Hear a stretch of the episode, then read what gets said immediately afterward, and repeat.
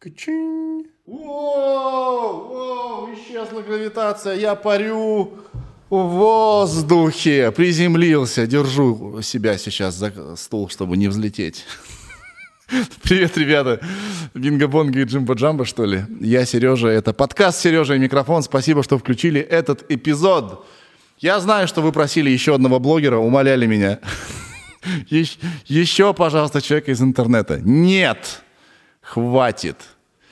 Сегодня у меня в гостях космонавт Сергей Рязанский. Вот такой человек. Ребята, эта беседа поднимет многие важные вопросы, такие как какашки, и пиписьки, и пуки в космосе. Напоминаю вам, что я вчера попросил вас написать мне какие-нибудь вопросы космонавту. Попросил вас в Инстаграме это сделать. И в основном вы молодцы, не подвели меня, показали свой уровень, вот про какашки и про пиписьки спрашивали. И я все это спросил. Кроме того, действительно важные вопросы мы обсудили. Друзья, какое счастье, когда ко мне приходит человек, который что-то знает, умеет и чем-то уникален. Сергей — герой России. Человек, который первый в мире был командиром экспедиции, при том, что он ботаник. Прикиньте. Короче, вообще, я хочу быть Сергеем Рязанским, а не хочу быть Сергеем Мезенцевым после беседы с ним. Давайте начинать. Хочу вам напомнить, что мы, нашей командой Big Numbers, вот эта вот табличка, которая горит на столе, многие не понимают, что тут написано, написано Big Numbers, это наш продакшн. Мы предлагаем вам и вашей компании заиметь свой подкаст. Мы вообще хотим, чтобы у всех в этом мире был свой подкаст, и мы вам поможем снять. Корпоративный подкаст, ребята, это новая тема. Вообще у вашей компании должен быть ваш личный подкаст. Это классная возможность показать, что вы шарите в какой-то теме. Классная возможность какого-то нового человека себе заполучить. И мы вам поможем сделать это качественно. bnpodcast.ru это наш лендинг. Вот такие слова мы знаем, понимаете? Мы профи. И мы уже ведем переговоры с компаниями, которым мы скоро снимем подкасты. Буду вам хвастаться скоро, показывать какие-то кадры. Так что не тупите, пусть и у вас тоже будет подкаст. Также благодарю я компанию WayRay за то, что «Сережа и микрофон» подкаст существует. Без помощи Виталия Пономарёва, дикция, ничего бы у нас вообще не случилось. Хватит, все, начинаем. Ребята, сейчас будет шаблон избитый. Поехали. Поняли?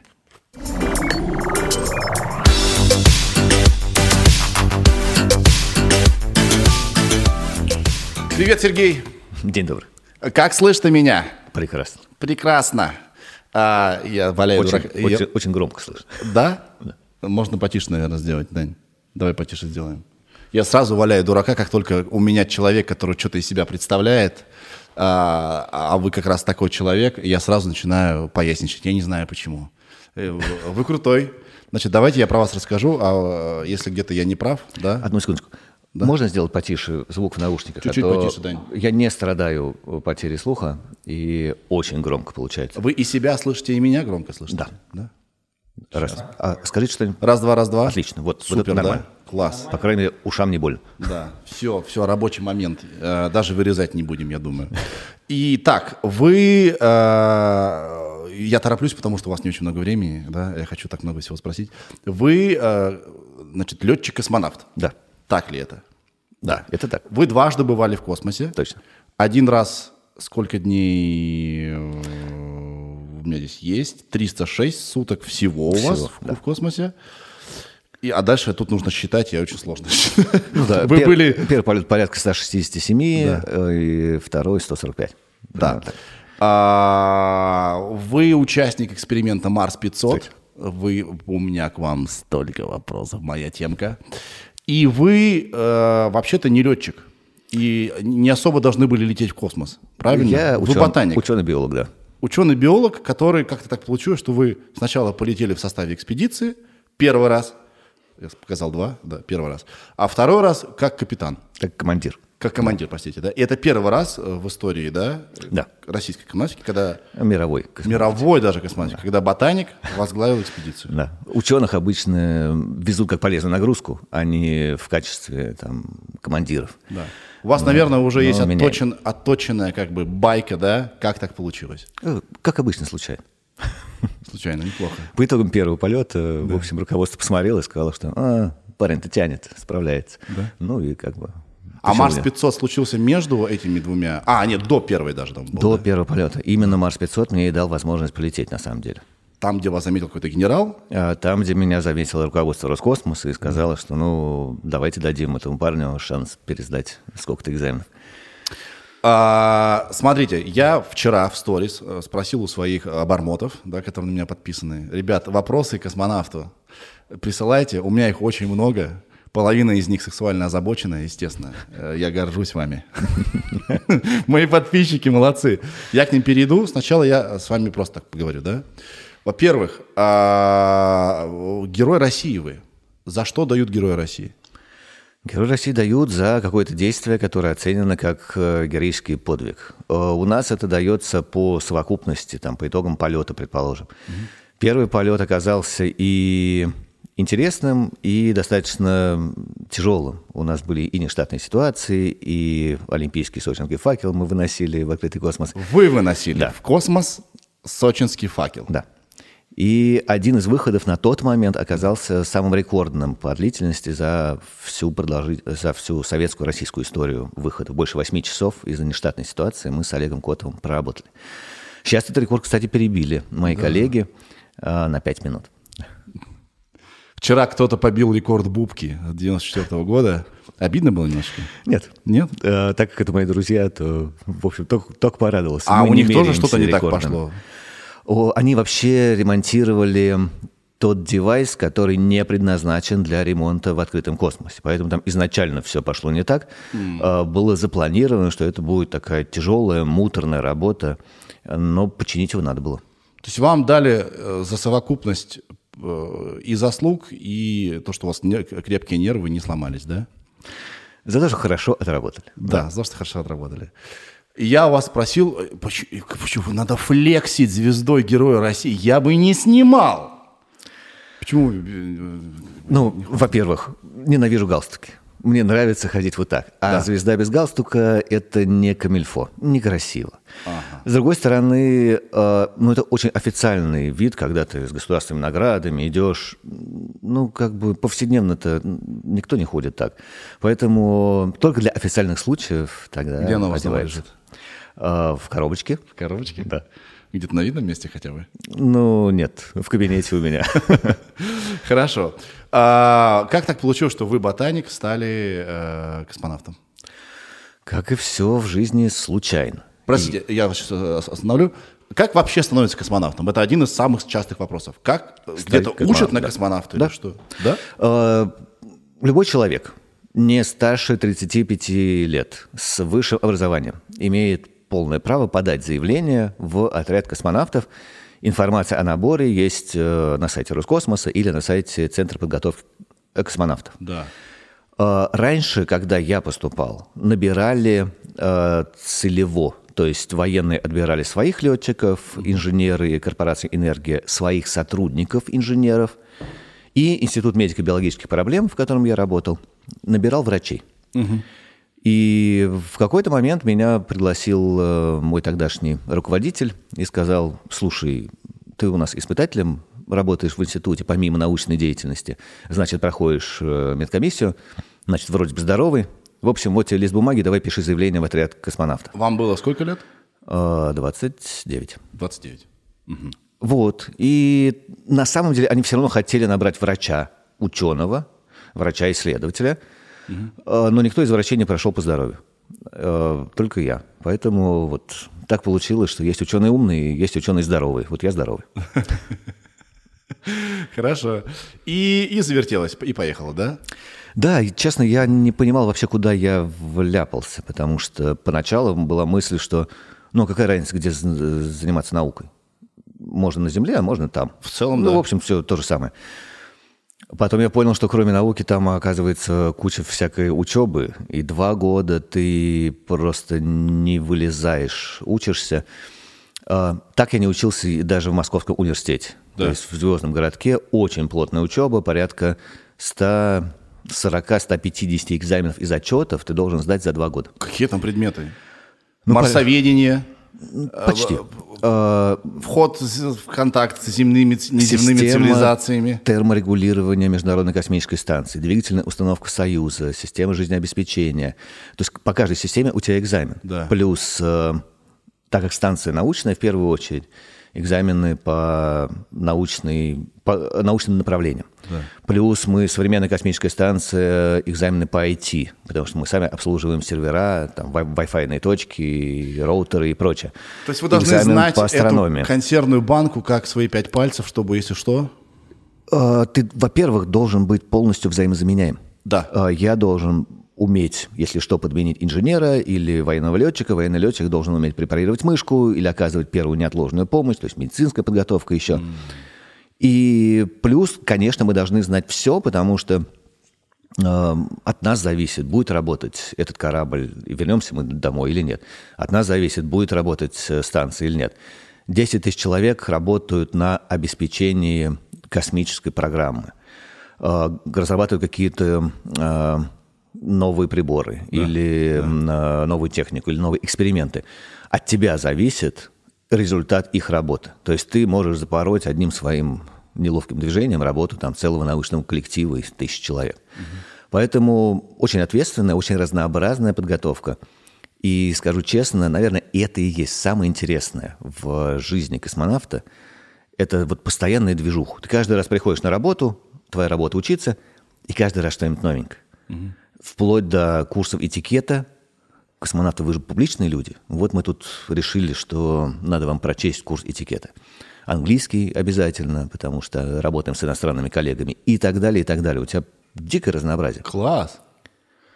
Но почему вы согласились? Вас же назначили космонавтом, правильно? Вы здоровы самые, все, летите. Сначала-то не было желания. Ты поступаешь в отряд, да, и в трудовой книжке у тебя написано «Кандидат в космонавты». Кандидат. Угу. Ты должен сдать государственный экзамен по окончании вот этих 2 лет. Угу. Ты сдаешь государственный экзамен, на который выносятся там, основные предметы, из которых которые ты сдал за эти 2 года. После сдачи госэкзамена присваивается... профессия. Угу. Космонавт-испытатель или космонавт-исследователь. Вот я в итоге редкий человек, у нас 3 таких, кто получили 2 диплома. Космонавт-исследователь и космонавт-испытатель. Ничего себе. В какой момент пришла вкус к этому? То есть вас же назначили, чтобы это выдержать 2 года этой интенсивной учебы, в какой-то момент должно случиться так. Хочу. Это безумно интересно. Да. Просто учиться – это интересно. Угу. Особенно, когда это разнообразно. С другой стороны, я понимал, сейчас что я ученый, я там, я не основная движущая сила российской космонавтики. И так вышло, что в 2005 году меня вызвал мой начальник, который меня набирал. И говорит: Серега, ты хороший парень, но так получилось. Ищи новое место работы, ты никогда не полетишь. После аварии с шаттлом «Коламбия» американцы выкупили все места ученых на наших кораблях на много лет вперед. И вот именно в этот момент я понял, что я очень хочу стать космонавтом. Я очень хочу им доказать, что ученый тоже человек. Да. Почему меня из-за отсутствия погон на кителе и инженерного образования базового не пускают в космос? Я же экзамены те же самые сдаю ничуть не хуже ребят военных или инженеров. Да. И вот у меня появилась вот такая вот хорошая злость, что я это должен доказать. Но это сложно, потому что Роскосмос – это очень консервативная система. Да. Там, объяснить им, почему надо не инженера посадить на инженерное место, невозможно. Да. Но в итоге вот... И Марс-500 помог, и хорошая сдача экзаменов помогла. Но, в общем, я реально начал рубиться. То есть я понимал, что может не получиться, и это нормально. Ага. Это нормально, когда у человека что-то не получается. А вот если не получилось из-за тебя, что ты где-то не дожал, не додумал, не доработал, вот это очень обидно. А мне кажется, наоборот работает.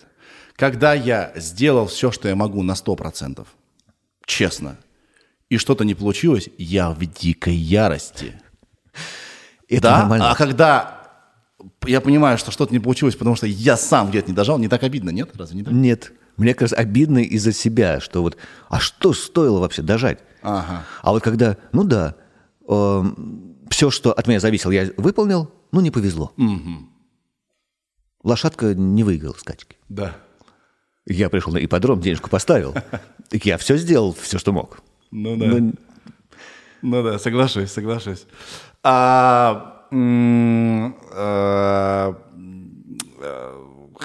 Столько мыслей в голове. Хорошо, Марс-500. Марс-500. Да. Я вам быстренько скажу, что я снял маленький пилот сериала, вдохновившись экспериментом Марс-500. Круто. И в том числе экспериментом в Советском Союзе, где, вы знаете, да? Где... Год, да, в космическом звездолете. Трое их, да, было? Трое было. Там же какой-то кошмар лютый. Ну, сколько они там? Не 3, ужас. 3-5 метров у них было, но... сколько на троих. Ну, там было немного. Совсем мало, да? Вопрос. Вы 500 дней просидели... Нет. Я был командиром 3 экипажей. Так. Самый длинный был 105 дней. А почему же называется Марс-500? А потому что мы готовили программу, мы все отрабатывали в международном экипаже к экипажу Марс-500. И, честно, я должен был туда идти. Тоже на 500 суток. И я туда фактически вписался. Да. Но как раз по итогам 105-суточного эксперимента меня заметили и сказали, что мы даем добро тебе возобновить подготовку в звездном городке и пересдать все экзамены как инженер. И, естественно, я пришел к руководству и говорю, слушайте, у меня появился единственный шанс, другого шанса мне жизнь не даст. А, и вы поменяли эксперимент на возможность полететь. На реальный полет. Да. Неплохой обмен. Для тех, кто не в курсе, Марс-500 — эксперимент, который имитирует, как правильно назвать? Возможный полет на Марс. На Марс. И длительную изоляцию с другими людьми, да? Это одна из проблем полета на Марс, во-первых, в том, что он... Нельзя развернуть корабль посередине пути и вернуться обратно. То есть он должен состояться так, как запланирован. Должны долететь до Марса, дальше, используя гравитацию Марса, развернуться. И назад. И только тогда можно вернуться обратно. Да. Второе – это задержка связи. Я могу позвонить из космоса любому человеку на мобильник и поговорить, не знаю, поздравить с днем рождения друга.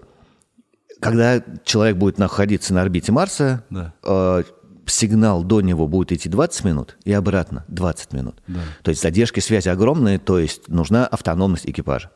Поэтому такой комплекс замкнутый, где очень жесткая изоляция, и там находится экипаж из 6 человек, которые выполняют какую-то программу инженерную, научную, живут, обслуживают как эту будто станцию. Бы они летят как на будто Марс. Летят на Марс, да. И эти задержки со связью точно так же имитируются? Абсолютно точно. И недостаток входящей информации. Например, новости ты получаешь один раз в неделю. Например, какие-то технологии отрабатываются. Надо как-то какую-то систему психподдержки сделать. Да. Вот тогда в эксперименте Марс-500 появились первые такие у нас сервера с книгами, с музыкой. И я очень обрадовался, когда я пролетел в космос. Уже эта технология была там. Причем американцы все еще бегали с CD-дисками, а у русских уже был сервер, на iPad закачался сериальчик, и смотришь, американцы, блин, мы тоже такое хотим. Да, я чуть перепрыгнул, вот первый вопрос у меня есть.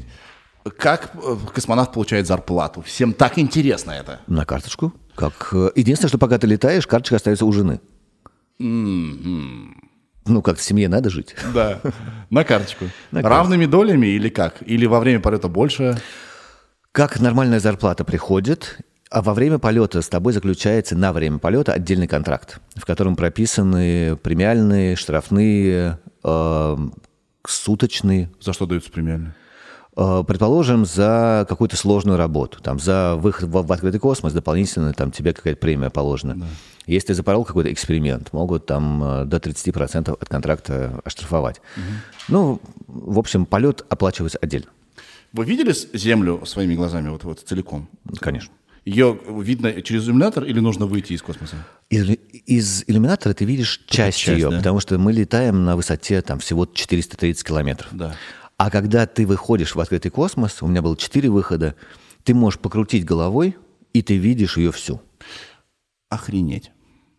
Да. Я считаю, что мой хрупкий мозг сделал бы так. Потом где-то так вот лопнул бы. Это можете описать? Вы помните эти ощущения, когда вы увидели всю планету? Ощущение вау, потому что это очень круто. Это очень красиво. Это же ненормально. Мы не должны видеть Землю целиком. Почему нет? Почему нет? Да мы нужно бегать. Мы жить можем в своем маленьком мирке и, предположим, из деревни своей родной никогда в жизни не выезжать. Да. А здесь просто немножко расширяются границы, и ты действительно начинаешь мыслить уже не мерками землянина, а галактянин, который смотрит на это все. Ага, вот планета. Ну, там где-то у меня еще в запасе несколько. Ну, потом когда-нибудь слетаю. Ты мыслишь более глобально. И это здорово, когда есть шанс посмотреть на всю планету, понять, что это не глобус, где отдельные страны. Это наш большой космический корабль, который летит в космосе. И мы все, на самом деле, космонавты, летящие на этом большом корабле. Красиво, красиво. Так, Ира, запиши, нужна песня для Ильи Огурцова такая, с такими словами. Слушайте, а это, как вы думаете, любой мозг может выдержать это зрелище? Конечно. Нет, я честно говорю, когда я про треснувший мозг говорю, я считаю, что это не просто. Я думаю, что многие могут поехать, нет? Не-не-не.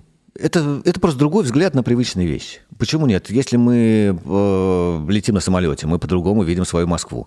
Да. Я тут как-то... Еще до пандемии летел, и была хорошая погода, и над Москвой пролетали. Я увидел прекрасный Московский университет, как он красиво стоит, надел кучу фоточек сразу. Красиво же. Я вот так близко с высоты его не видел. Да. Из космоса он тоже виден, конечно, маленький. Я неспроста это спросил. Юрий Лоза на днях сказал, что Земля, в общем-то, скорее всего, плоская. Что происходит? Это хайп. Кто-то, значит, вкинул поржать, значит, теории, и куча идиотов, значит, поддерживают это. Я абсолютно уверен в том, что каждый человек, который считает, что Земля плоская, Ленин гриб и миром правит еврейское правительство, на самом деле понимает, что он... Это утверждает только ради шутки, ради троллинга, ради прикола. Это же прикольно потроллить. Я думаю, что все перемешалось. Все перемешалось. Кто-то троллит, а кто-то такой: «Хода, подождите, звучит резонно. Ну, я же вижу, и ничего не изгибается». С другой стороны, простая физика, 8-9 класс. Я понимаю, что мы взрослые люди, уже забыли, чему там нас в школе учили. Но простой физикой это все доказывается. Вообще у нас ребята шутят, что, друзья, не учите физику в школе, и ваша жизнь будет наполнена чудесами и магией. Да. Ну, потому что физика примитивно все объясняет, и в этом понятном мире скучно жить. Да. Вот поэтому людям хочется какую-то сказку, фантастику. Круглая. Зуб даю. Круглая. Вы точно не в заговоре никаком? Нет? Какие-нибудь рептилоиды вам там, нет? Да. Нет? Конвертик, значит, от ЗП, и такой зеленый, слизкий, такой в слизи весь, от рептилоидов. Нет, такого не было? Не говори им, что она квадратная. Не говори, что она квадратная. Хорошо, значит, все-таки не плоская. Не плоская. Юрий Лоза сейчас, мы его потеряли, он отписался. Он был подписан наверняка. Хорошо, вот интересная штука. Когда началась пандемия, первое, о чем я подумал, а что там думают космонавты, интересно. Есть какой-то регламент, вот когда на Земле начинается глобальный пипец? Что тогда? Вы там пережидаете? Тогда там хорошо, да. На самом деле, как раз очень многие вдруг вспомнили в пандемию про космонавтов. Ведь, ведь есть люди, у которых... Реальная изоляция – это часть их работы. Да. И работа на удаленке – это вообще постоянная работа. И мне пришлось даже новую лекцию написать «Дома тоже космос», где я рассказывал про то, как выжить в условиях изоляции, как устроить, наладить работу в команде на удаленке. Космонавтам там неплохо. Единственное, что здесь экипаж как раз готовился, и ребята попали в очень жесткий карантин. К ним не допускали ни жен, ни детей, и карантин был не 2 недели, а 1,5 месяца. В общем, их полет начался гораздо раньше, чем сам старт произошел. Да, я понял вас, я понял. То есть, насколько автономным может быть команда на МКС, МКС же мы говорим, да, про МКС, без помощи с Земли? Там же время от времени какие-то ракеты прилетают, что-то привозят, да? Ну, грузовики привозят достаточно немного, все уже там есть. Ну, нужно какие-то возобновляемые ресурсы, инженерные или просто для жизни, вода, еда и так далее. Всегда на станции есть запас этих ресурсов примерно на полгода-год вперед. Серьезно? Да, потому что если вдруг грузовик не прилетел, да, то они должны дождаться, пока новый грузовик сделают, соберут на земле и отправят. Соответственно, всегда должен быть запас какой-то. Да. Да. Я понял, поэтому они так летают часто. Чаще, чем раз в год. Да, да, конечно. Да, хорошо, понял вас. А есть какая-то инструкция на случай пандемии? Это же все там как-то более-менее... Инструкций нету, но у нас есть какие-то внутренние правила, и ты понимаешь, что надо соблюдать жесткий карантин, потому что заболевшего человека просто так на станции не вылечить, и надо будет его спускать, да, в срочном порядке. А это значит, опять же, мы подведем большое количество людей, которые делали, да, там, готовили программу. Хорошо. Какой самый реалистичный фильм про космос, что вы смотрели? Вы такие... Нет прям... таких. Респект. Нет таких. Класс. Нету? Нет. Везде какое-то такое голливудчина, красиво, эмоционально, но не очень правда. Что обычно, где врут? Да везде. Там, не знаю... В чем неточность? Ну, предположим, фильм «Гравитация». Да. Там просто ляпы по физике. Там режиссеру 2 балла за школьную физику. Там человек, который на каком-то канате несется за станцией. Не может такого быть. Ну, просто неправильно. И так далее. Много таких. Не знаю, в «Салют-7», там, пролетевший шаттл, там, кувалды, долбящие станцию космонавты. Причем... «Армагеддон»-то, там прям точно, да, же, да? Один в один. Один в один, все, слава богу. Причем хорошо знаешь героическую историю. Джанибеков, выдающийся космонавт. И очень жалко, что ее можно было снять как-то без голливудщины. С другой стороны, раз зрителям нравится, значит, что-то в этом есть. Это, может быть, мы просто космические профессиональные зануды. Придиры. Да. Подхватили там космическое занудство, конечно. Об этом не пишут. Это те, кто верят в плоскую Землю, они также верят, что можно подхватить космическое занудство. Хорошо. Значит, про секс так много вопросов, что я бы их обобщил. Можно там? Теоретически, да. Практически... А это останется незаметным? Нет. Там все время камеры везде? Камеры нет, но там 6 членов экипажа. И, в общем, все постоянно перемещаются по этой станции, работают вместе. Плюс... Ну, можно сделать так. Устроить где-то пожар. Да. Пока... Да? Плюс, на самом деле, мы все время шутим, что космонавт – существо без пола. Толщина стенки космической станции 1,5 миллиметра. Так. Поэтому от всех, кто тебя окружает, зависит твоя жизнь. Я с этим не спорю, но хочется же. Если хочется, перехочется. Много чего хочется. Терпишь, и все, и нормально. Так. У многих ребят проблема с тем, чтобы потерпеть. Может, у вас какой-то универсальный совет есть? Может, вас чего-то научили? Заняться делом. Ты работаешь, и глупые мысли в голову не лезут. Сублимация, старая добрая сублимация, да? Хорошо. Как вы думаете, почему так людей интересует эта тема? Секс в космосе, почему так? Вам же часто об этом спрашивают. Да, часто. А почему нет? Это всегда любопытно. А как там? Да. Полетишь, проверишь. Некоторое время назад Pornhub хотел запустить... Это то ли утка была, а может быть и правда, они хотели запустить своих актеров в космос, чтобы те занялись там сексом. Это реалистично? В принципе, там все возможно. Было несколько проектов по поводу съемок в космосе. Да.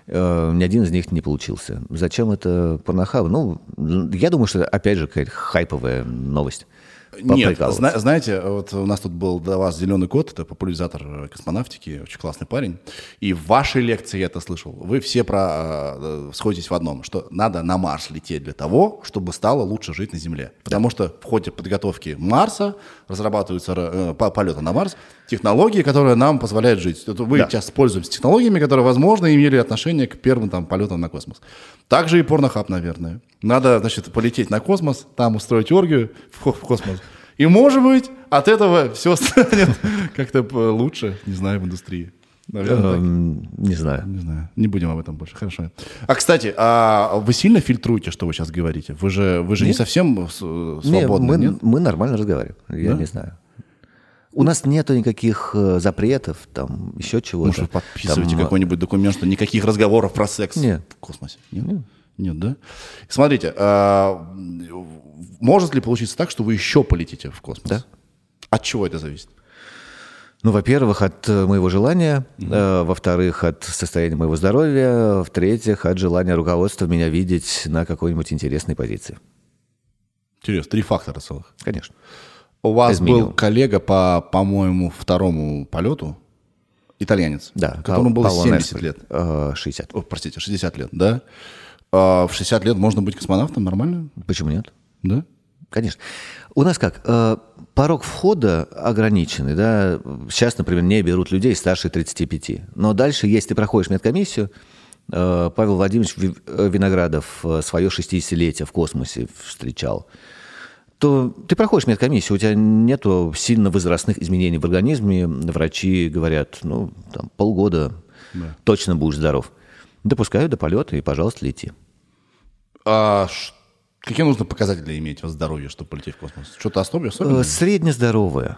Значит, главное, чтобы не было проблем с сердцем, главное, чтобы не было камней любой этиологии, и, более-менее среднее физическое состояние. Ага. На самом деле, любой здоровый человек может полететь. Понятно, что космонавтов исследуют очень пристально, поэтому у обычного человека, если мы начнем проходить космический скрининг, обязательно что-нибудь найдут.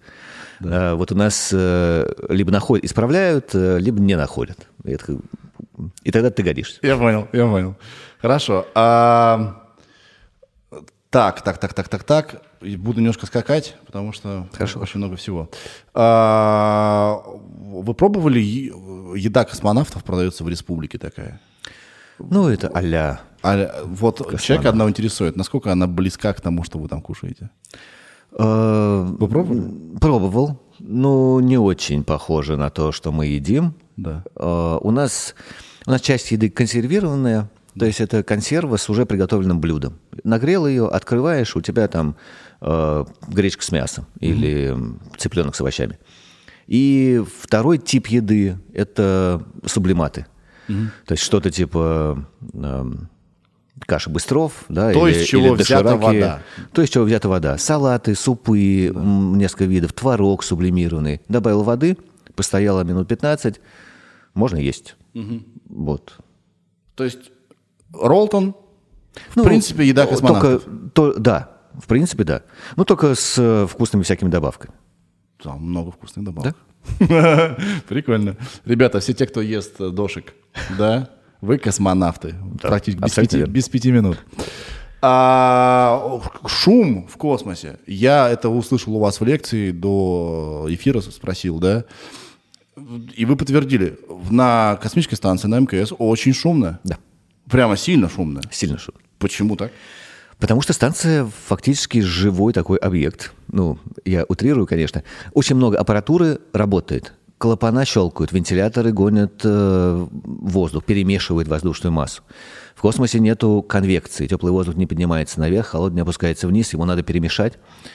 Работают компьютеры, батареи надо охлаждать. Опять же, тоже должен воздух проходить. В общем, много-много приборов. И поэтому уровень шума от 65 до 75 децибел. Это, для сравнения, шум взлетающего самолета 100-110. Постоянно ты живешь в таком гуле, дальше перестаешь его замечать, и замечаешь только тогда, когда вдруг стало тише.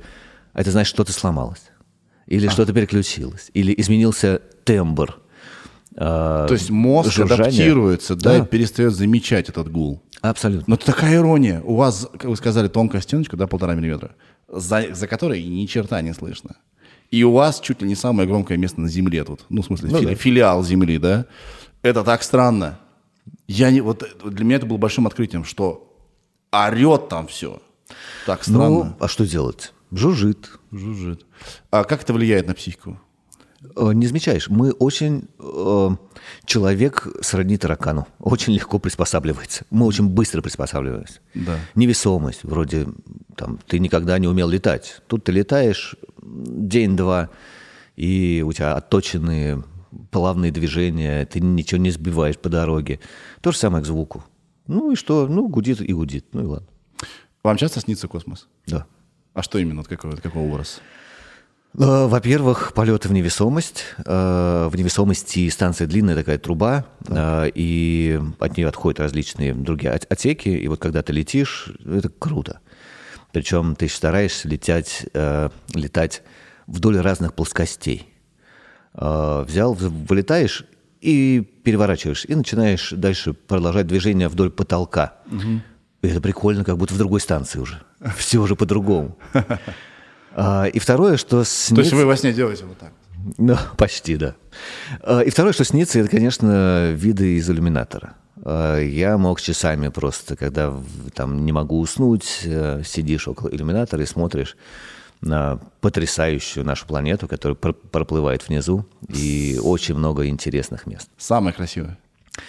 Камчатка, Французская Полинезия, вот эти, наверное, самые любимые, очень красивая ночная Европа в лунном свете, такая как новогодняя елка, потому что очень много городов достаточно ярких, то есть там плотность населения мощная, и поэтому Европа такая прям разнаряжена. Прикольно. А в России же там только в центральной части много огоньков, да? Дальше... Где вообще темень? В Сибири. В тундре, да? Да, в Сибири темнота. Дальше снова чуть-чуть светлеет к востоку. С ума сойти. Я правильно понял из вашего лекции, что там шизофрения? День длится 45 минут, ночь 45 минут. Ну, световой день. Ну, вот так. То есть живем мы 24 часа, но живем по часам. Да. А световой день у тебя действительно...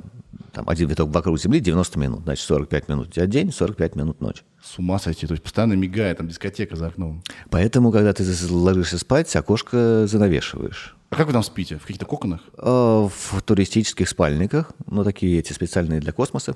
Да. Залетаешь в него, застегиваешься, все. Сколько сон длится космонавта?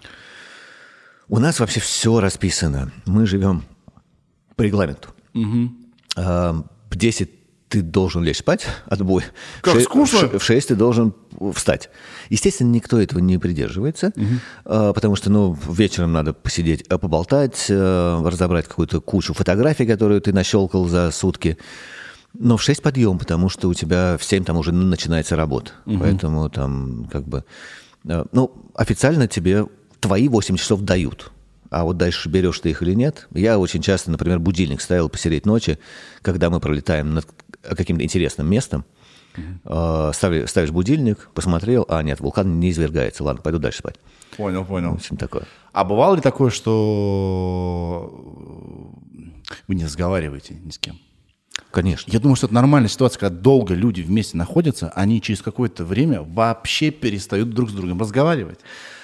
Не совсем так. Разговаривать надо, потому что, опять же... По работе. Это команда, это коммуникация. Вообще есть потребность просто с людьми что-нибудь обсудить. Ребята, а смотрели, как вчера там, не знаю, Трамп зажег, или Спартак сыграл, или еще что-нибудь? Или, слушайте, я там сериал вот этот вот закончил, кто из вас видел, давайте обсудим, да. Что и как. Просто надо... каждому человеку давать время побыть одному. И у нас есть такое, когда ты, предположим, утыкаешься в компьютер, одеваешь наушники, включаешь какую-то музыку. Тебя не трогают. Вообще. Для меня никого нету. Я занимаюсь своими делами, там, не знаю, письма родным пишу, еще что-нибудь. И если ты видишь такого, только в каких-то срочных ситуациях ты человека тревожишь. Надо человеку побыть одному, отдохнуть. А когда вообще нет потребности почесать вот не по работе, типа про Трампа и так далее. Вот такое бывает? Такое может быть? Ну, конечно, конечно. Люди устают. А но... ссоры бывали вот там? Конечно. Мы все люди. Мы люди. И поэтому всякое бывает. Бывает, что у человека там какие-то проблемы на земле. Mm-hmm. Там, предположим, взял, что-то наорал. Что он на меня наорал? А черт его знает. Ну, через какое-то время подлетаешь там. Что у тебя случилось? Да. Мам заболел, дозвониться не могу. Ему просто надо было на кого-то наорать. А почему нет космического психолога? Такой специально, значит, отсек, где, значит, где такие там бубенчики всякие, играет, значит, ситар. Туда залетаешь и говорит, заходи, космонавт, сядь, что тебя тревожит? У тебя есть возможности как-то психологически себя порадовать. Две гитары на станции, например, есть, электронные клавиши есть. У тебя есть, у нас это называется бонусные контейнеры. Это контейнеры с питанием, которые ты сам себе выбираешь. Mm. И там, например, народ набивает всякими вкусняками. Mm. Если грустно и плохо, в ресторан не сходишь, да, что-нибудь вкусное в рационе уже давно подъел, а тут это бонусный контейнер, куда ты вылезаешь, и у тебя там есть... Там, на день рождения стол товарищам накрыть или себя порадовать какой-нибудь конфеткой или там, сушеным инжиром. То есть это вы, спорт. Это на вас, да? Да. Восстановить, привести себя в порядок, это на вас. Нет никакого сеанса связи с каким-то мозгоправом, который скажет, все это не важно. В принципе, может быть. Но космонавты же делают вид, что они крутые мужики. Да. И даже если у тебя есть сеансы, то в основном это группа психподдержки, и ты им говоришь, что девчонки, там, подгрузите, пожалуйста, такой-то фильм, я слышал, скоро выходит на экраны, у них есть возможность там, или, например, мой напарник заказал себе аудиокнигу «История государства российского». Говорит, в нормальной жизни я никогда, вот никогда ее не почитаю. Он был в России? Да, да, да. Никогда ее не почитаю. А здесь куча всякой работы, уши свободные. Вот включился аудиокнигу и нормально. То есть, в принципе, ты можешь пообщаться с психологами, но обычно мы стараемся, все-таки подготовка у нас и психологическая есть на Земле, стараемся сами со всякими проблемами на станции решать. Какие есть суеверия? Да, в общем, сильно их нету. Есть традиции. Там посмотреть белое солнце пустыни, выйти на колесо. У американцев, когда они идут к шаттлу, а это когда автобус идет к ракете, ты можешь выйти пописать. На самом деле это просто исторический факт, когда там Гагарин ехал, он подумал, блин, в корабле долго сидеть. Можем остановиться здесь, народу нету. Вот. Ну и теперь всегда автобус останавливается, ребята, есть кому-то надо. Ну, потому что потом ты в 8 часов сидишь в скафандре и может быть, и дольше. Да. Вот. И, в общем, возможности не будет. Ну, а писаться тут... можно в скафандре даже? Он же не выйдет из строя? Не выйдет, но потом тебе, во-первых, в нем возвращаться, во-вторых, тебе еще надо вынимать себя оттуда. Да. В общем, лучше не надо. Это, я думаю, будет не очень хорошее, потому что он такой... плотно резиновый, там будет очень сильно вонять. Да. Хорошо. Тут один человек спросил у меня в сторис, что страшнее, взлетать или возвращаться?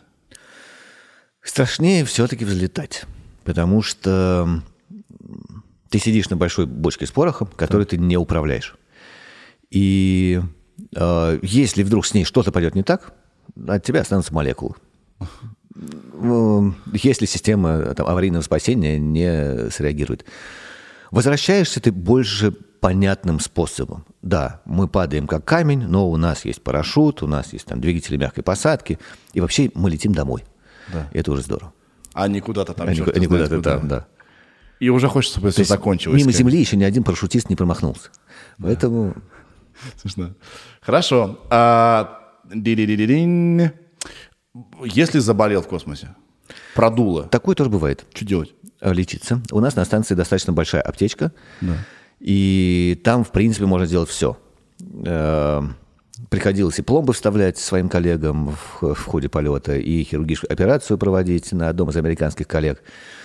В общем, все что угодно может случиться. И у нас достаточно большая аптечка и хорошая подготовка. всегда в экипажах есть один-два таких crew medical officer, то есть люди еще более подготовленные к медицине. То есть, допустим, если у меня воспалился аппендицит, теоретически можно провести операцию, есть УЗИ, есть хирургические приборы, но практически я думаю, что скорее человека будут спускать, и дальше уже скорая будет его встречать. А разве возможно экстренно это сделать? Да. Если на станции что-то случается, там сильная разгерметизация или пожар, или человек заболел, в принципе, там 40 минут мы на земле. Угу. Надо только понимать, где на Земле. Угу. Там в худшем случае 2 часа, и ты в заданном районе на Земле. Угу. Понял. Что такое вообще МКС? Это Международная космическая станция, да? Да. Ее строили несколько стран, правильно? Да. И она уже старенькая. Да. Сколько? Ей уже 20 лет. 20 лет? Да. И сколько она еще будет там в космосе? Ну, насколько я понимаю, пока контракт подписан до 26-го года, может быть, 28-го. В общем, она в очень хорошем состоянии, поэтому пока есть потребность в ней, да, она будет. Как только потребность пропадет, например, там начнем строить какую-то новую станцию или стремиться на Луну, да, то МКС сведут с орбиты. Но она же еще дополняется, модули какие-то прилетают, еще куда-то пристыковывают. Ну, в принципе, остался только один, который никак не может взлететь. Это МЛМ, многофункциональный лабораторный модуль. Угу. В общем, он еще в 2005 году должен был быть запущен. Так до сих пор и на Земле. Все остальное, что планировалось, уже в составе станции есть. Угу, угу. Я имел в виду, что она же постоянно растет. Она увеличивается. Ну, росла. Сейчас она, в общем, считается финальная сборка, да, без одного модуля. Вас беспокоят новости про Илона Маска, вот это все, SpaceX? Меня это радует. Радует? Конечно. Потому что, во-первых, появляется конкуренция. Во-вторых, это здорово, когда частные компании приходят на поляну, угу, потому что они начинают работать гораздо более эффективно, чем государственная машина. Угу.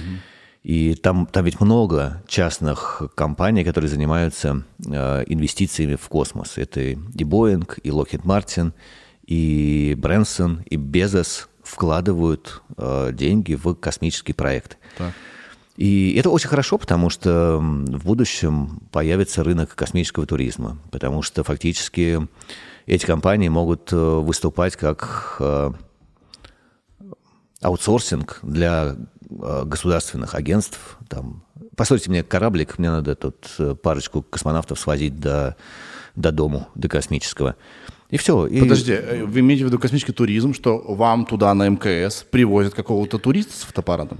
Ну, раньше так и было. Но как только частные компании сделают за государственные деньги, сделают свой корабль безопасно доставляющий, возвращающий человека, очень легко будет сделать туристическую, коммерческую, космическую станцию и не связываться с этими государственными агентствами, а просто самим возить на пару деньков каких-нибудь толстосумов. А вас это вот как космонавта не бесило бы? Или наоборот классно? Это здорово. Космонавтика должна перестать быть уделом узкого круга профессионалов. Мы должны все больше и больше летать, во-первых, для того, чтобы понимать, что такое наша планета. Да. Меньше будет тех, кто думает, что она плоская. У Лаза нет столько денег. Кроме этого, концерты уже не столько меняется стоит. Мировоззрение, да, начинаешь по-другому воспринимать. Угу. Как-то я помню, сидим с одним своим американским коллегой и обсуждаем новость. Так. Он, значит, печально смотрит российский Первый канал. Я печально смотрю NBC, самый антироссийский американский канал. Вот. И вдруг он говорит: слушай, вот собрать бы всех политиков, отправить бы их в космос. Мимо пролетал итальянец, который сказал: навсегда. Вот. Просто чтобы они понимали, что там делать. Вот что... Что делить, что они делают. Да? То есть понятно, что у политиков очень у многих появляется профессия, да, там, политизировать обстановку, которая, в общем, может быть и спокойна, да. Mm-hmm. Но когда ты смотришь и понимаешь, что делить нечего, что надо, наоборот, там, вместе работать, вместе повышать уровень социальной жизни на планете. Когда-то мой старый коллега, еще советский космонавт, как ты сказал, ты знаешь, вот улетаешь ты на ракете и там, с гордостью несешь на скафандре свой серпасто-молоткастый флаг. Да. А прилетаешь ты уже человеком планеты. Космополитом. Перестаешь мыслить только вот с рамками, границами своей страны. То есть гарантированная переоценка ценности, да? Ну, у 90% точно. Пикселорд спрашивает, это мой дружбан, музыкант. Видели ли вы Бога в космосе?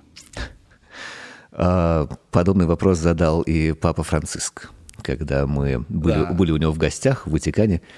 Вот, и когда там официальщина вся прошла, да. Он говорит, ну, ребят, вы там к руководству были ближе всего. Ничего не просил передать. Да.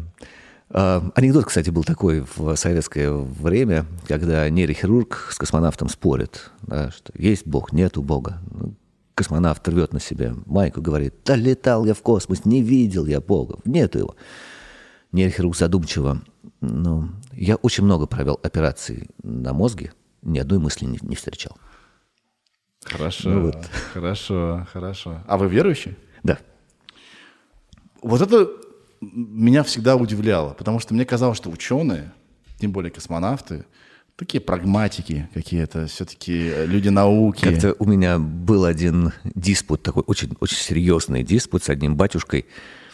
И в конце он, так уже устав от моей напористости и критики, сказал, сын мой, людям вашей профессии ни от какой помощи отказываться не надо. Хорошо. А вообще, в принципе, много же ученых верующих? Да, много. И космонавты есть верующие. Это нормально. Это часть культуры, где-то часть воспитания. Да. Это не обязательно должно быть связано с каким-то вот прям материальным мировоззрением. Да. А вот различия вот как раз в культуре и во взглядах. Например, вы говорите, вы обсуждаете новости, да? Mm-hmm. Может быть, кто-то... Ну, вот, может, там нельзя обсуждать политику? Может быть, нельзя обсуждать религию? Может быть. С другой стороны, ты... Опять же, ты всегда помнишь, твоя жизнь зависит от этих людей. Mm-hmm. Поэтому ты понимаешь, какую тему с ним можно обсуждать, а какую нет. Либо оговариваешь это на берегу еще до полета, там закинул, не знаю, какую-нибудь политическую новость, посмотрел человек, отреагировал, не отреагировал. У нас, например, как раз мы летали во время этих событий, Трамп, Клинтон и вся пресса, и наша российская, и американская, все только об этом говорят. На борту мой американец, такой консервативный, религиозная белая Америка, очень протрамповский. Да. И к нам прилетел еще один экипаж, где был такой пуэрториканец-астронавт, естественно, сторонник толерантности, демократов и прочего.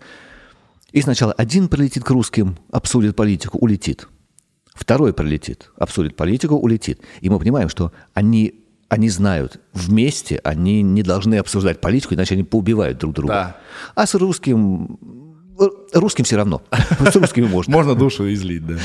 Слушайте, я вот подумал вот о чем, что многие люди, которые меня смотрят, они в каком-то смысле космонавты тоже, в том плане, что они не выбирали себе коллег, да, а им нужно делать работу вместе. Вот они в офисе сидят в одном кабинете с кем-то. Долгие годы или хотя бы даже месяцы. Как и вы, вам назначили вот, значит, вашего, да, как сказать... Там. Коллегу, да. Вот что хочешь, то и делай, терпи. У вас есть какой-то совет универсальный, как терпеть людей, которых ты не выбирал рядом с собой? Я об этом читаю огромную лекцию, поэтому у меня советов много. Как вообще сохранить вот эту позитивную атмосферу в команде. Но в первую очередь надо научиться принимать человека таким, какой он есть. Со всеми его плюсами и минусами. Понимая, что это взрослый человек. ты его никогда не изменишь. Вот он мне может не нравиться, да, но он мне достался таким. И я его ценю за то, что он другой. Иногда это бывает другой взгляд на вещи, другой взгляд на мое представление, предположим, как надо праздновать там, какой-то совместный праздник. И это хорошо, потому что у нас есть разные мнения, и мы можем где-то там обязательно прийти к компромиссу. Ни в коем случае нельзя ругаться на эмоциях. Угу. У нас есть такой термин «умение ругаться по-доброму». Когда он тебя бесит, реально бесит, и хочется вообще его убить, ты отходишь в сторону, успокаиваешься. И понимаешь, что если ты в таком состоянии будешь с ним разговаривать, то... наверняка ты тоже где-то накосячил. Он на тебя начнет орать, и, в общем, ничего хорошего не будет. Поэтому надо стараться успокоиться, прийти обратно и... там, дружище, вот была такая ситуация, давай с тобой договоримся. Не всегда это получается. Иногда бывает, что человеку надо на ком-то сорваться. Да, иногда нужно, чтобы человек проорался. Да. И такой, ой, как мне хорошо, извини. Да, именно так. Да. А что это было? Да. А потом выясняется, у него какие-то внутренние проблемы.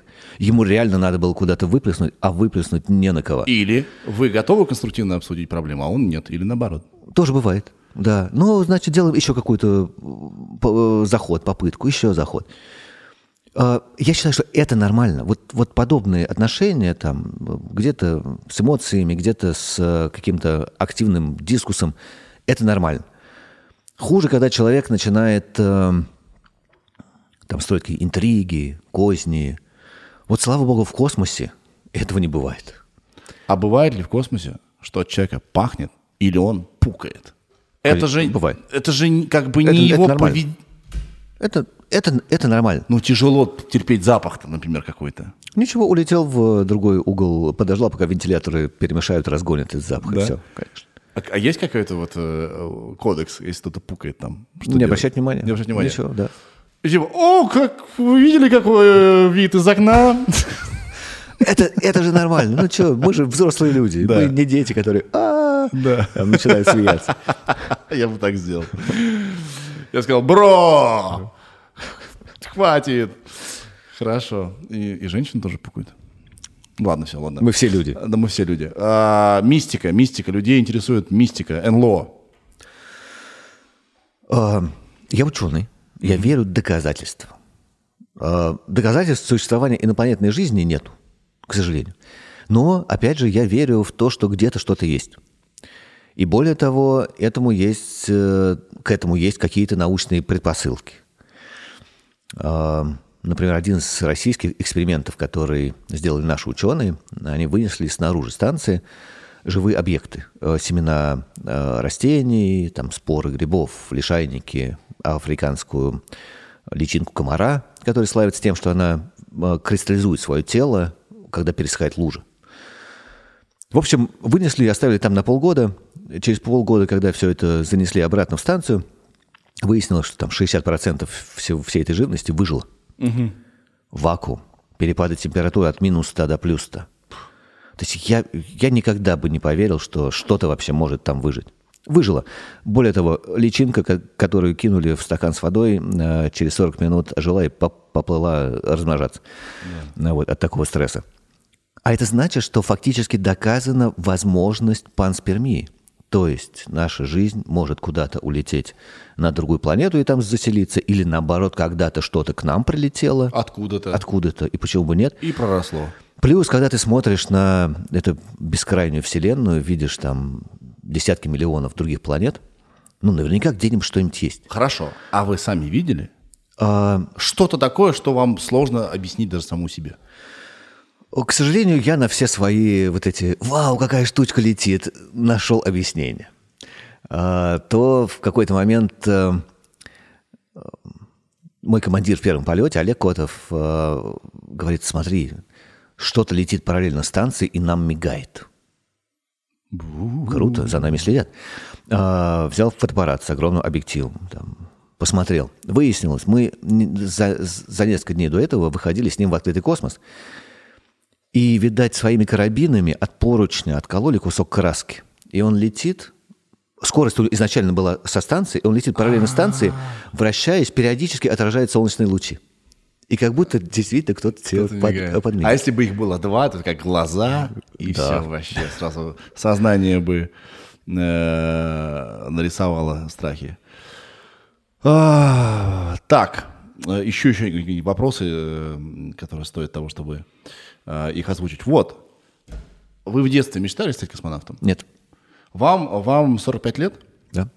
Вообще-то, даже в моем детстве, это была тема. Космонавт, это было круто. И это активно двигалось на уровне правительства и так далее. Тогда все хотели стать космонавтом. Почему вы не хотели? Я мечтал быть биологом, ученым, путешествовать, изучать зверюшек. Угу. Мои родители очень походные люди. Папа мастер спорта по водному туризму, мама мастер спорта по спортивному ориентированию. В общем, мы с сестрой выросли в палатке. Да. Потому что то у папы какие-то походы, то у мамы соревнования, еще чего-то. И мне, до сих пор мне кажется, что это прикольно. Я очень люблю взять палаточку куда-нибудь, уйти в лес, очень люблю путешествовать. И я понимал, что вот этим я хочу заниматься всю жизнь. Я хочу быть биологом, изучать нашу природу. И мыслей не было про космос, даже несмотря на то, что мой дед был связан с космонавтикой. Он входил в шестерку главных конструкторов. Да. Но дед был очень занятым, потому что он большой начальник, и умер он, когда я еще был маленький. В общем, как-то, может быть, не хватило общения с дедом, чтобы влюбиться в космонавтику. Я знал, что космос – это что-то очень крутое, потому что этим занимается мой очень важный дед. Вот и все. Все мои познания о космосе. Как вы думаете, сейчас меньше детей хотят стать космонавтом? Или... Сейчас мир стал более приземленным, где-то более меркантильным. Угу. Я ведь часто общаюсь с детьми, я возглавляю самую большую в стране детскую организацию «Российское движение школьников». И очень часто, когда общаешься с ребятами, у них первый вопрос не про, не знаю, какую-то романтику. Первый вопрос. Сколько получают космонавты? Видимо, мне дети писали в основном. Очень много вопросов про деньги. И, черт побери, космонавтика – это не за деньги, это по любви. Это должно быть круто, вообще сама причастность. Я занимаюсь чем-то необычным. Меня, например, там никогда не интересовало, сколько получают актеры или там...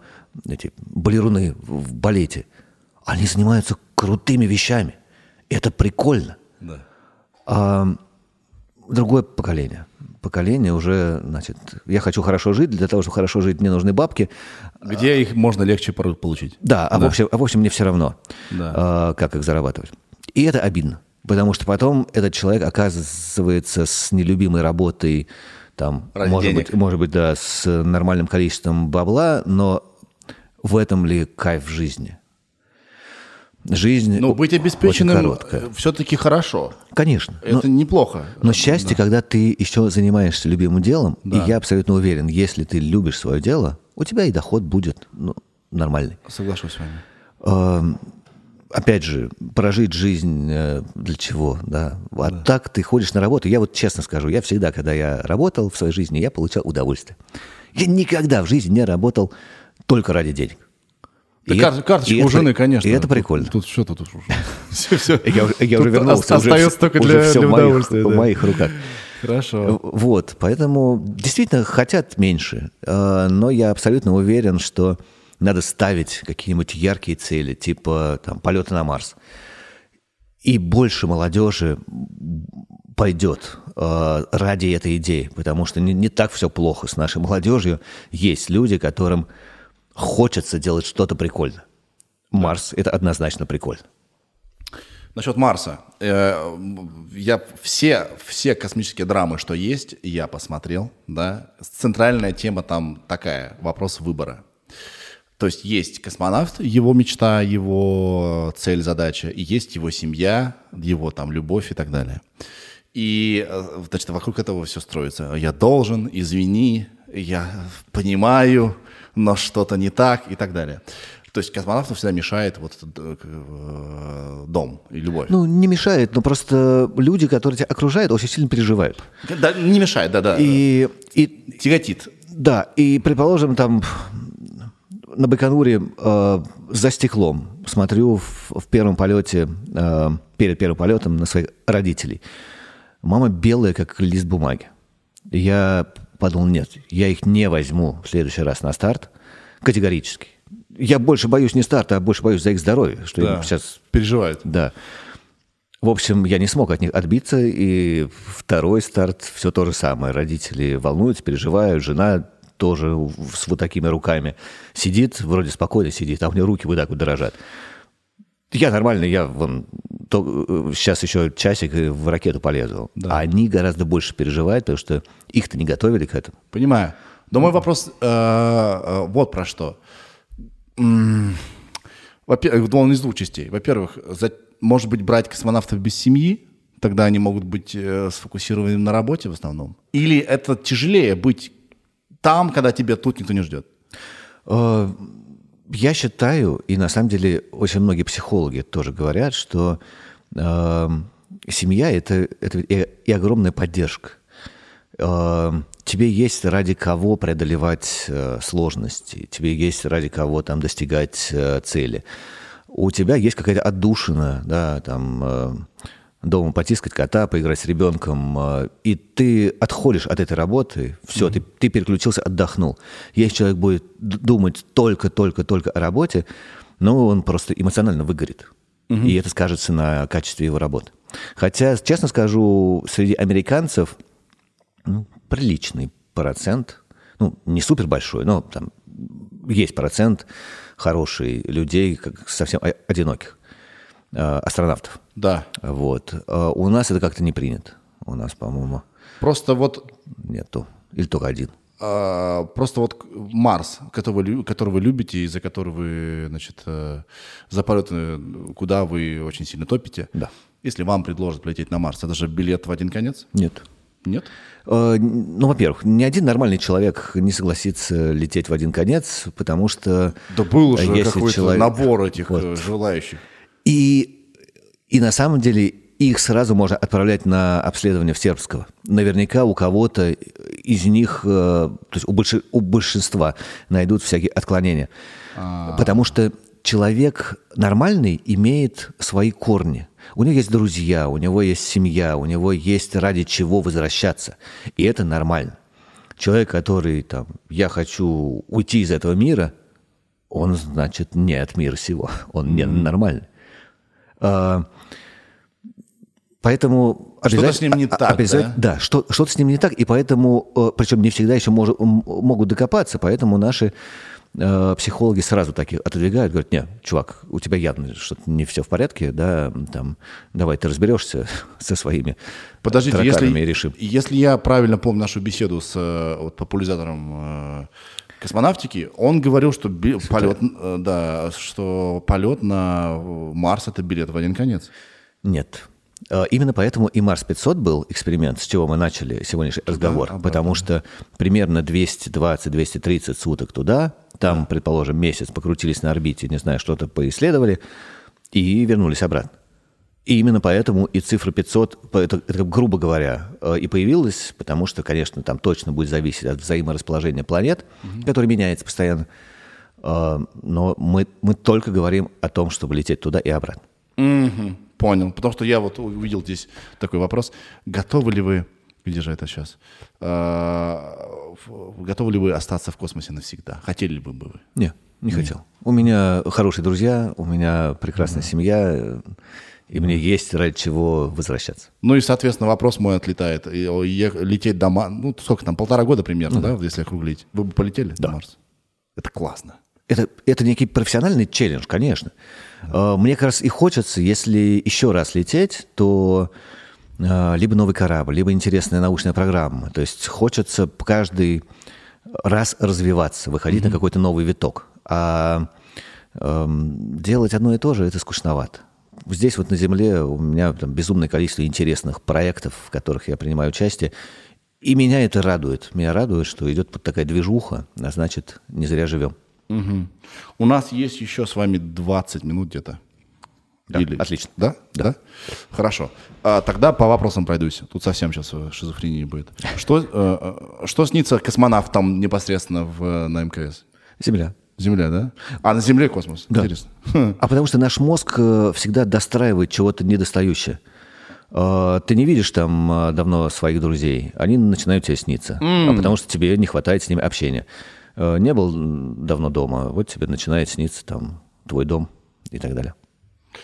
Так. Какой бред. Все питание в тюбиках. Взять тот же суп. Но суп без хлеба не едят. В каком виде хлеб едят? Очень хороший вопрос, между прочим. Хороший. А вы знаете, почему космические буханки вот такого вот размера? Сублимированные, потому что нет? Нет. Почему? Они даже с половину, даже с треть спичечного коробка. Американцы называют это Барби-бред. Хлеб для Барби. Угу. Не знаю. А потому что в невесомости, если ты будешь хомячить этот кусок, батон, будут лететь кружки и попадать тебе в дыхательное горло и в глаза. Нужна буханка, чтобы одним разом закинул в рот и съел.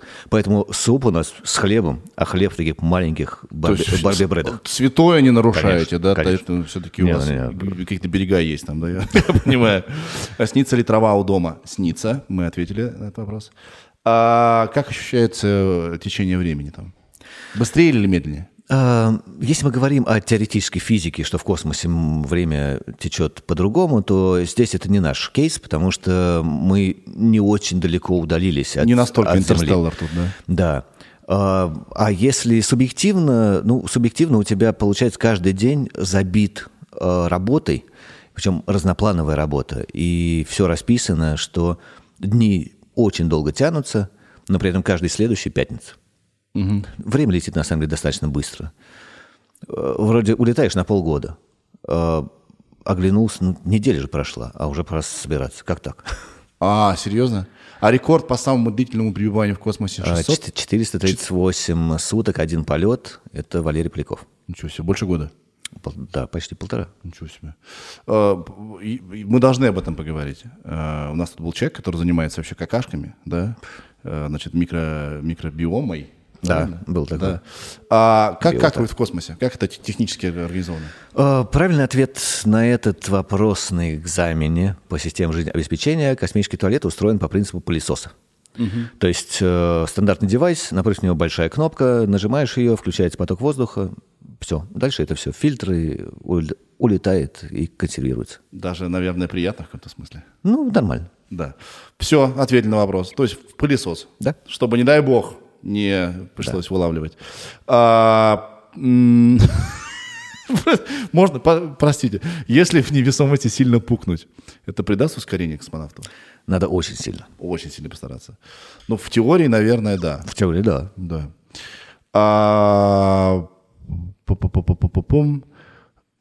Слушают ли космонавты шум дождя? Вот такой вот. Чтобы ощутить, как будто они на Земле. В принципе, на этом сервере чего только нету. Там всякая музыка и звуки моря, еще чего-то. Да, если кому-то надо, то почему нет? Я, честно, слушал нашу музыку, и мне это помогало. А что вы слушаете, кстати? Русский рок. Русский рок? Да. Серьезно? Я очень дружу с ребятами с нашего радио. Да. И как-то вырос на... Чайфи, ДДТ, Цой, Макаревич и так далее, так далее, так далее. А Алиса, конечно. У меня в моем пилоте в оригинале играет Макаревич как раз. Как ни странно, да, там. По-моему, из телеверсии убрали. Так. Как много про туалет, ребята, горжусь вами. Правда ли, что под землей 3 слона? Лоза пишет опять. Бывало, что вы путали тюбики? Хотели, допустим, вот пишет человек, хотели взять зубную пасту, а выдавили там борщ. Еще раз, у нас нету еды в тюбиках. Нет. У нас либо консервы, либо сублиматы. Откуда такой архетип? Раньше, когда космонавты отправлялись, решили, что консервная банка — это как-то не по-космически. В итоге действительно какой-то период времени действительно были тубы. Туба с едой. И, в общем, космонавтика дала миру тюбики. Вот. А потом поняли, что это не надо, и в тюбиках у нас остались только приправы. Там хрен, горчица, кетчуп и все. Понял вас. Так, я разгребаю вопросы про писи и про каки. И вот, топ-3 дурацких вопросов, которые приходится слышать космонавтам. Ну или один хотя бы какой-нибудь, самый дурацкий, постоянно спрашивают. Всегда спрашивают одно и то же, как, значит, есть ли инопланетяне, летали ли американцы на Луну, как там без баб, как без водки. Пятый еще какой-то. Про деньги, наверное. Пятый про белый солнце пустынь. Смотрим, не смотрим. Деньги — это сейчас почему-то появился у молодежи. Про белый солнце пустыни. Да. Правда ли, что смотрите? Правда. Почему люди... Ну, это правда интересно просто. Я не знаю почему-то. Видимо, у людей мало дел, что ли, или как бы... И когда мало дел, хочется, видимо... Размножаться, да? То есть, когда много дел, об этом не думаешь. Да? Ну да, конечно. Mm-hmm. У тебя голова занята совершенно другим. Хорошо, давайте я пытаюсь сейчас найти какой-нибудь еще один вопрос более-менее. Может, у вас есть вопрос какой-нибудь ко мне? А вообще слушаете подкасты? Вы слушаете подкасты? Вы знаете, что такое подкасты? Что это такое, я знаю, но не слушаю, поскольку не хватает времени. Так как я человек очень активный, у меня то лекции, то командировки, то выставки. Музыку слушаю. Но вы водите машину? Редко. Или вас возят? Редко. В основном сейчас пользуюсь такси, потому что в Москве пробки. Да. Вот. Ну, конечно, вожу. Да. Ну, когда водил, слушал всякие книги на английском языке. Ну, фактически подкасты — это новые аудиокниги. Радио. Или радио. Это радио, только по запросу, да? И, как правило, это беседа, но там может быть все, что угодно. Да, Ира? Кругосветка, написала мне Ира. Кругосветка, спрашиваю я, что ты имеешь в виду? Что вы были... Я ходил, да, но это была часть кругосветки. Я сейчас достаточно много путешествую. И это, с одной стороны, и работа, потому что это такой лидерско-командный тренинг на практике. Вот сейчас недавно с лидерами России ходил на Эльбрус. Тоже давнишняя мечта, а тут предложили поработать с молодежью. И в феврале этого года, как раз перед началом всей этой истории пандемийной, я отправился на паруснике Паллада от Ушуая до Кейптауна. То есть это часть кругосветки, которую шел парусник, и простым матросом в составе группы. И это было очень здорово, потому что действительно парусное судно, океан, шторма. Чем-то похоже на космос, да? Чем-то похоже на космос. Потому что вокруг ничего. Wi-Fi нету. Поэтому, кстати, мы очень сильно удивились, когда вошли в Кейптаун, и вдруг выясняется, Кейптаун закрыл границы, или ЮАР закрыл границы. Мы так, коронавирус. Приплыли. И все порты закрыты до Владивостока. То есть у нас был шанс еще 2,5 месяца идти вообще до России плыть. То есть вы были в составе какой-то части экспедиции вокруг света, да? Сколько вы километров проплыли? Сейчас не вспомню. Много, да? В общем, от Ушуая до Кейптауна, от Южной Америки до Южной Африки. Меня удивило, что вы были простым матросом там. Там, на самом деле... Вы же космический капитан. На самом деле, я в морском деле ничего не смыслю. И поэтому моя задача была, там, сказали тянуть... Тянул, да. Лазил на ванты, там, ставил паруса, убирал паруса. В общем, отличная мужская работа. Можно вас спросить? Вот, может, вы мне поможете? Да. Дане все мозги, значит, проел уже. Меня тянет куда-то свалить, где тяжело. в чем дело? Я хочу найти какой-то джип, снарядить его всякими фонариками и штучками и уехать куда-то очень сильно запачкаться. Что со мной? Это нормально. Мужика всегда тянет на подвиг. И, честно, очень сложно, когда у тебя там размеренная, скучная жизнь. Очень важно куда-то вырваться. Я понимаю, что у нас там есть семьи, обязательства, еще чего-то.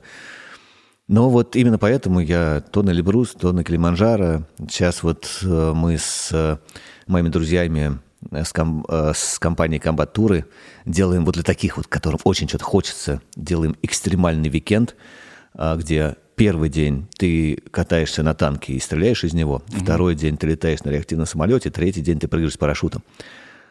В общем, это нормального человека нормально встряхнет. Да. Это такой хороший уровень стресса, адреналина. Да. И дальше можно спокойно возвращаться к своей работе, к своему бизнесу. Понял вас. А как вы жене говорите? Дорогая, я на Эльбрус, позвоню через 2 месяца, пока. Как вы готовите? Примерно так. Я говорю, слушай, меня позвали на Эльбрус. Очень хочу идти. Да. Она говорит, иди. Когда меня позвали на Палладу, я понимал, что это месяц с чем-то. Нет, я точно туда иду. Остается вопрос, как мне объяснить это жене. Да. Жена сказала, ты серьезно? Месяц на корабле? Да еще такой там рабочий месяц, там куча заказов нападала. Я говорю, слушай, когда еще я пойду на парусники? Причем там момент, когда встречаются 3 парусника вместе. Крузенштерн, Седов, Паллада.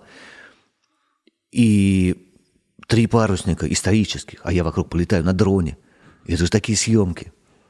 Говорит, дурак, иди. В чем секрет? Как? Она уже пережила космос. Поэтому... это уже как бы... Да. Поэтому это легче. Ладно, пусть балуется. Хотя бы на Земле. Дорогая... Космос? Нет. Так, я слушаю. Хорошо. А если она вам скажет, ваша супруга, знаешь, Сергей, Эверест меня зовет. Отлично, пошли вместе. Одна. Отпущу. Отпустите? Но только с подготовкой, да. Эверест штука опасная. Потому что, это... Вот... Это важный вопрос. То, что мы хотим, и то, как бы, и есть некие какие-то как бы отношения человеческие, да. И с одной стороны, хочется жить для себя, с другой стороны, если ты с кем-то в союзе, да, если ты с кем-то партнеришься, то надо учитывать и его желание. Должно быть какое-то понимание. Да. Она понимает, что я не смогу на одном месте сидеть. Мне надо периодически куда-то вырываться. То есть это лучше для нее, чтобы вы были собой. Абсолютно точно, да. И я тоже понимаю, что, хорошо, вот у меня много походов, а у жены нет. У нее нет такой работы, чтобы ей еще за походы деньги платили. Иду на следующий год, предположим, еду на Камчатку. Такой будет семейный поход. Я говорю, давай возьмем нашего мелкого. Ему как раз будет уже 6 лет. И Камчатку ему покажем, и ты в поход сходишь. Медведей посмотрим, рыбу половим. Вот. Я тоже стараюсь идти навстречу и предлагать какие-то варианты. Да. То есть это как то, о чем вы рассказывали. Когда вы надеваете наушники и берете, лэптоп, другой человек понимает, что вам это сейчас надо. Тут, наверное, такая же какая-то аллегория. Да? То есть, если вы говорите, что вам очень нужно на месяц на путешествие, значит, вам правда очень нужно. Да. Да? Абсолютно. И этим главное не злоупотреблять. Да, потому что если я, предположим, не поплыл бы, я бы очень сильно жалел об упущенной возможности. А тут здорово. Да. И последний вопрос, про космонавтское здоровье, он будет. Ваша рутина какая? Я говорю и про питание, и про занятия. Вы что-то делаете? По питанию не парюсь вообще. Есть у нас люди, которые прям реально запариваются, но это больше такие ребята ширококосные, на которых быстро все нарастает. Я очень люблю бегать. Беговые лыжи или просто бег. Как часто? Стараюсь через день хотя бы. Какая дистанция? 10-17. Километров. Это у вас за сколько вы управляетесь?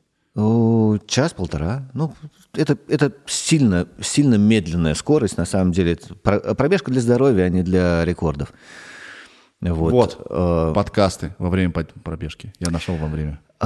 Интересная книжка, очень советую. Харуки Мураками. О чем я говорю, когда я говорю о беге. Так. Там он рассказывает свою историю. Это просто книжка про него.